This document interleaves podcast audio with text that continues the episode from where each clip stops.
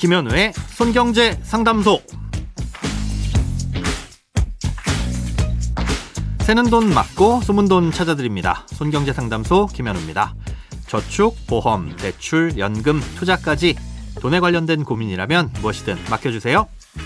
오직 당신만을 위한 맞춤 상담. 먼저 오늘 사연 만나봅니다.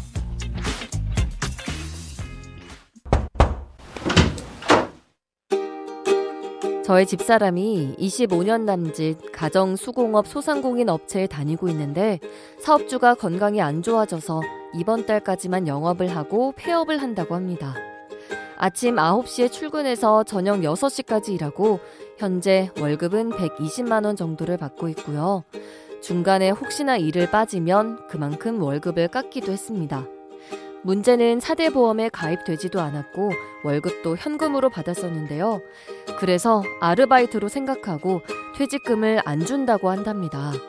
이런 경우는 어떻게 해야 하는 걸까요? 25년이나 일했는데 아르바이트로 취급하면 진짜로 퇴직금을 받을 수 없는 건가요? 퇴직금을 받을 수 있는 방법은 없는지 저로서는 답답하기만 합니다.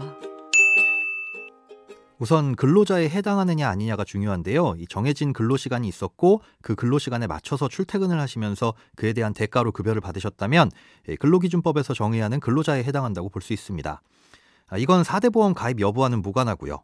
그렇다면 아르바이트든 아니든 근무 시간이 일주일에 15시간 이상이었고 1년 이상 근무했다면 퇴직금을 받을 수 있는 요건도 충족하는 건데요. 사연해 주신 대로 매일 아침 9시부터 저녁 6시까지 일하는 것이 조건이었다면 이 역시도 충족하는 것으로 보입니다. 당연히 퇴직금을 받으실 수 있고 사업주는 폐업 여부와 상관없이 퇴직금을 지급해 주는 것이 맞습니다. 다만 얼마의 퇴직금을 받을 수 있는지는 조금 따져봐야 합니다. 원래대로라면 퇴직 직전 석 달치 평균 임금의 근속 연수를 곱해서 지급하기 때문에 120만 원 곱하기 25 해서 3천만 원으로 계산이 되는데요. 문제는 이 급여가 최저임금도 지키지 않았다는 점 등은 별개로 따져봐야 할 것으로 보입니다. 2022년 아, 기준 최저임금으로 계산하더라도 하루 8시간씩 주 5일을 일하셨다면 주휴시간 35시간을 포함해서 약 191만 원은 최소한 월급으로 받아야 하는데 120만 원 정도를 받으셨다니 한참 못 미치는 수준인 거죠. 만약 최저임금 수준인 191만 원 정도의 급여로 계산한다면 퇴직금은 약 4,800만 원 정도가 됩니다. 이 차이가 많이 발생하죠. 예, 그러니 정상적인 급여 먼저 확인 절차를 거치신 뒤에 받으셔야 될 퇴직금이 얼마인지 따져보셔야 할 것 같습니다.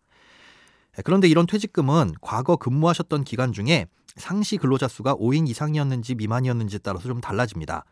25년 정도를 일하셨다고 하셨는데요. 음, 만약에 꾸준히 5인이 넘었었다면 예, 크게 상관은 없지만 과거 기간 중 상시 근로자 수가 5인 미만이었던 기간이 있다면 이 퇴직금이 좀 달리 산정됩니다. 2010년 12월 1일을 기준으로 당시 근로자 수가 5인 미만이었을 경우에 그 전까지의 퇴직금은 지급 의무가 없어서 받을 수가 없고요.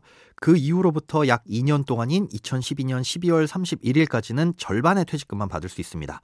아, 그리고 2013년 1월 1일부터 현재까지는 법정 퇴직금을 모두 받을 수 있습니다. 즉 2010년 12월 1일 즈음 해당 사업장의 상시 근로자 수가 몇 명이었느냐가 중요한데요. 만약 5인이 넘었는데도 사업자가 5인이 넘지 않는다고 주장한다면 이건 사실관계를 좀 따져봐야 됩니다. 지금처럼 퇴직금을 주지 않겠다고 하는 상황이라면 퇴사 후 14일 이후부터 노동청을 방문하시거나 인터넷으로 임금체불 진정서 접수가 가능합니다. 접수를 하게 되면 앞서 말씀드린 사실관계 여부는 노동청의 감독관이 근로자와 사업주를 통해 확인을 하게 됩니다.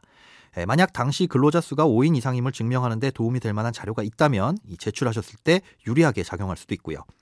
아, 이런 내용들을 잘 몰라서 안 해주겠다고 한 것일 수도 있으니까 해당 내용에 대해 사업주에게 말씀을 해보시고 원만하게 지급되지 않으면 고용노동부 국번 없이 1350번으로 전화하셔서 기본적인 상담을 받아보신 후에 자세한 건 관할 노동청을 통해 안내를 받아보시기 바랍니다. 크고 작은 돈 걱정 혼자 끙끙 앓지 마시고 imbc.com 손경제상담소 홈페이지에 사연 남겨주세요. 검색창에 손경제상담소를 검색하시면 쉽게 들어오실 수 있습니다. 여러분의 통장이 활짝 오는 그날까지 1대1 맞춤 상담은 계속됩니다. 돈 모으는 습관 손경제 상담소 내일도 새는 돈 맞고 숨은 돈 찾아드릴게요.